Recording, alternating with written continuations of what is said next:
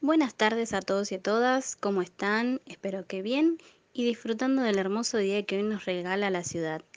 Antes de presentar la temática del día, vamos a saludar a quienes nos van a acompañar hoy. Le damos la bienvenida a Luisa, doctora en pediatría. Muchas gracias, Aurora. Un placer estar hoy acá. También hoy tendremos el placer de recibir a una profesora de arte y amiga de toda la vida que opinará sobre el tema. Marga, bienvenida. ¿Cómo estás? Gracias. Encantada de estar compartiendo este espacio con vos y las chicas. Y por último, pero no menos importante, la presentamos a ella, la docente de maternal y de primaria, Patricia. Bienvenida, Patricia. Gracias, Aurora. Buenas tardes a todos y a todas. Bien, ya presentadas todas las especialistas que no solo nos van a informar acerca de la importancia del desarrollo cognitivo y emocional de los más pequeños, sino que además vamos a ir debatiendo ciertas cuestiones que uno quizá desconoce o les presta menos atención y que son necesarias para la formación de nuestros hijos, sobrinos, nietos, en fin, de todos.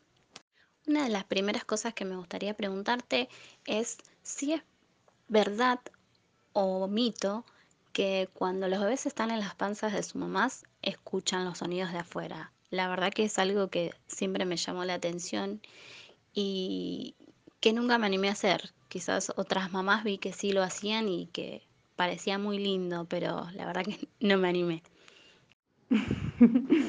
bueno, sí, sí, en realidad es cierto.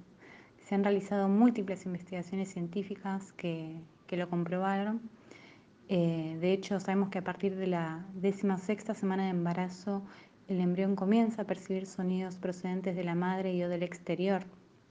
Eh, por eso a las mamás eh, les recomendamos que escuchen música tranquila, que les canten a su pancita porque en algunos casos ha sucedido, por ejemplo, que al nacer el bebé, hasta sus dos años aproximadamente, cuando las madres escuchan una determinada canción que solían escuchar con frecuencia durante su embarazo, el bebé la percibe y se tranquiliza eh, ante una situación de llanto, el bebé se calma porque reconoce esa, esa canción.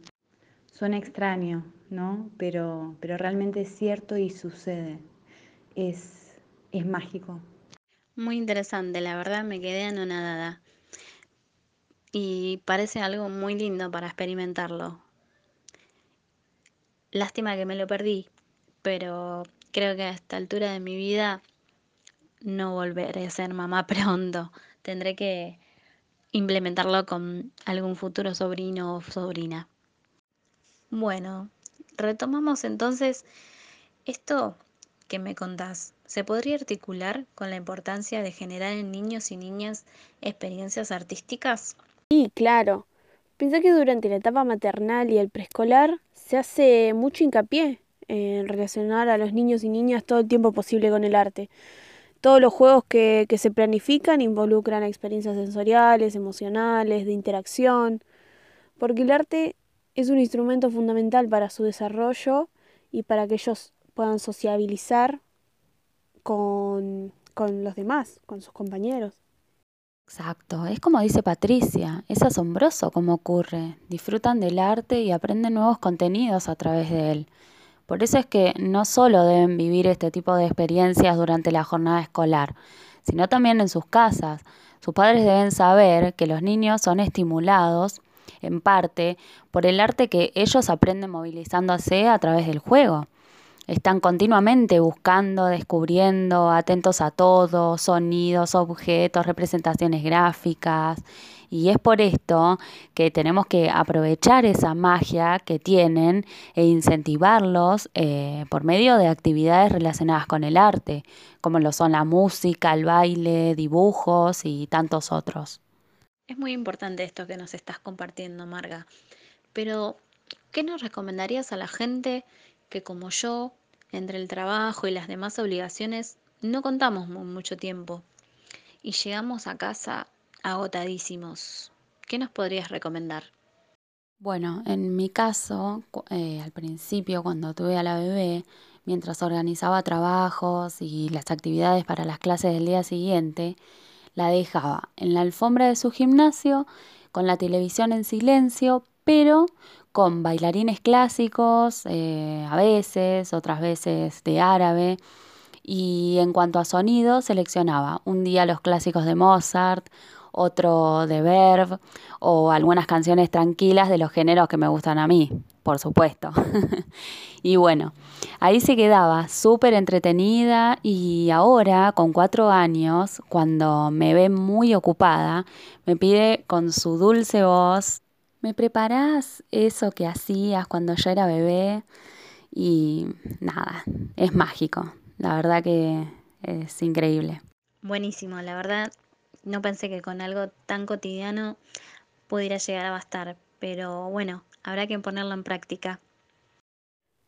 Claro, no es necesario una acción demasiada complicada ni que dure mucho tiempo. Ya con algunos minutos que puedas dedicarle estás contribuyendo a su desarrollo. Y cuán importante que es esto, ¿verdad? Bueno, chicas, tenemos que despedirnos. Les agradezco a todas por haber estado hoy, por sus aportes por confirmar que el arte es muy importante en la vida de los niños, tanto en sus primeros meses como lo es en el resto de su vida. También lo importante que es que nosotros como adultos nos ocupemos y ayudemos en incentivarlos en este proceso. Así que muchas gracias. No, por favor, gracias a vos por la invitación. Estamos eh, encantadas de compartir esta charla y poder orientar un poco a quienes desean involucrarse eh, más en el desarrollo positivo de sus hijos e hijas a través del arte, que es tan importante eh, a lo largo en realidad de toda la vida. Y bueno, ya sabes que cuando quieras y nos necesites, podemos volver a despejar alguna otra duda o, o debatir un poco sobre este tema que creo que nos compete a todos. Por supuesto, que no te quepa duda que no va a faltar oportunidad. Bueno amigos, esto es todo por hoy. Nos despedimos con un cálido abrazo. No se olviden que nos vemos la próxima semana para seguir aprendiendo juntos.